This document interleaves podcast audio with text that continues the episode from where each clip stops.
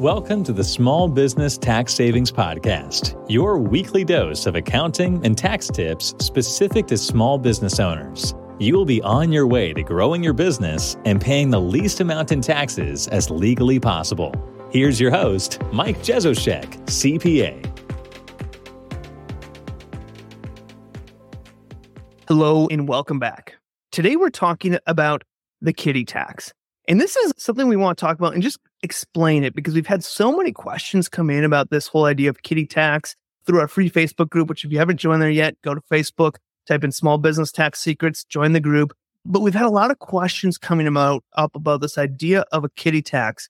So we wanted to take some time to explain it to you. What does it mean? Where is it relevant? What are some strategies that we can use to potentially minimize the amount that we pay in kiddie tax?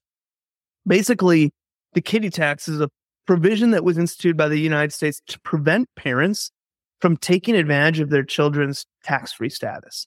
You know, this tax specifically affects minors' unearned income and can have significant financial consequences for families that are not thinking about it. So, you know, how did this come about? Basically, what people were doing is they, they, they had investments and they had interest, they had dividends, they had stocks that they were investing in. And instead of paying tax on that with their high income rates, that's what their W 2 and everything else, they'd say, let's put these investments in our child's name. Our child has no W 2 income, no business income. So their bracket's going to be much lower. So we're going to save a bunch of taxes by just shifting these investments over to that. And that's when the IRS came in and said, ah, ah, ah we need to stop this. We need to find uh, a, a, a way to avoid people from taking care of this little loophole. And that's when this started. So the kiddie tax, again, applies to unearned income for children up to the age of 24. And now this is assuming that they meet certain criteria. So it's going to apply to most children aged 18 or under. For someone aged 19 to 23, the kiddie tax is going to apply to them if they were a student for that year. And anyone 24 or older, the kiddie tax is out the door. Now there's four primary criteria for when the kiddie tax comes into play. The first one is the child is not filing a joint return for the year. So if the child is married, out the door. No longer have to worry about kiddie tax. The second is at least one parent has to be alive at year's end. So if it's a child with no parents alive, don't worry about kiddie tax. The third one is that the child's net unearned income for the year must exceed a threshold that's set for that year. And we'll talk about what that threshold is. And then the fourth one is the child age specific rules that we talked about before. You know, basically anyone under 18 pretty much qualifies. If you're 19 to 23 and you're a student, then you would qualify as well. So those are the four things. Now, this tax is applied to children's unearned income. This would be capital gains, interest, dividends, etc., that exceed a certain amount. And this was basically introduced in 1986 again to prevent people from investing in their child's name to take advantage of lower tax brackets. So how does the kiddie tax work? It taxes that unearned income amount, that capital gains, that interest, dividends, etc. It taxes that unearned income at a higher rate than they normally would for that child. So in 2023, the first $2,500 of a child's net unearned income is tax free.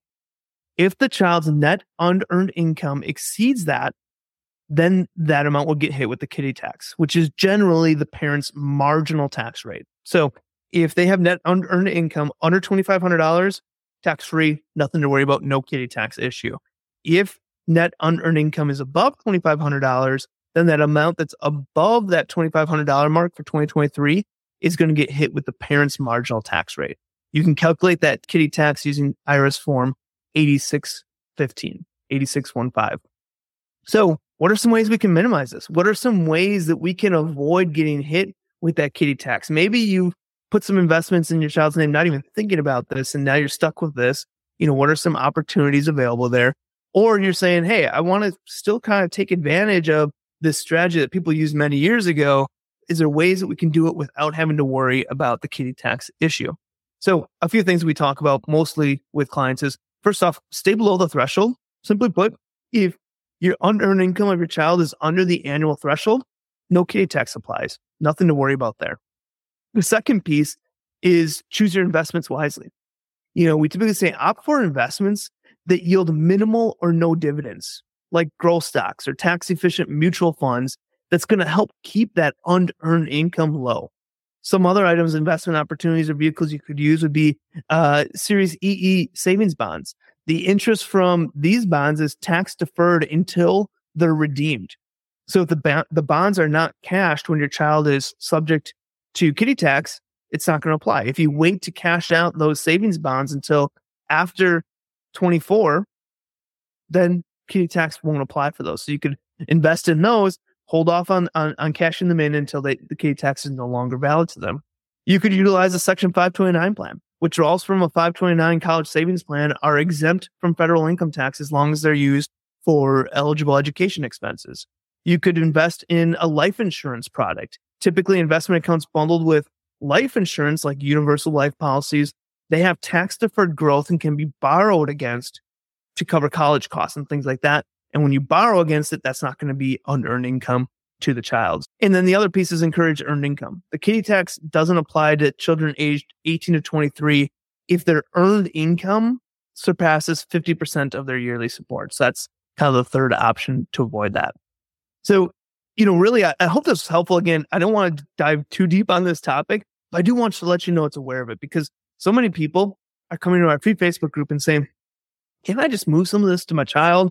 Lower income, nothing to worry about, pay a much, much lower rate than I would at my maybe the highest tax bracket. And we want to make sure that people are thinking about this kiddie tax thing, or at least aware of this kiddie tax thing before they start to go down that route and maybe put themselves in a position that could really hurt them from a tax standpoint. So again, why was the kiddie tax introduced? Because people were abusing the system. People were trying to shift that income. When does kiddie tax apply? Basically, for people under 24, most children under the age of 18 are going to qualify, but someone aged 19 to 23 would qualify if they're a student for that year. There's some qualifications that need to be met. Basically, the child not filing a joint return, at least one parent being alive, uh, their net unearned income is under that annual threshold, and then they meet the age requirements. And basically, that threshold for 2023 is $2,500. So any unearned income under $2,500, don't have to worry about kiddie tax. If it bumps above $2,500, now any amount above $2,500 is going to get hit with the kiddie tax, which is traditionally the parent's marginal tax rate. Again, you're going to file that form on IRS form 8615. Now, what are some ways to avoid kiddie tax, stay below the threshold, keep their net unearned income under that $2,500 amount? You could do that by just depending on what type of investments move into them or choosing your investments a little bit more wisely. Again, Series EE bonds and then waiting to redeem them. Uh, using a 529 plan, maybe a universal life policy that you're borrowing against to cover college costs, things like that. So hopefully this was helpful. Uh, I again wanted to just make sure people are aware of this. Sometimes we're not necessarily talking about tax strategies, but we're trying to avoid tax mistakes.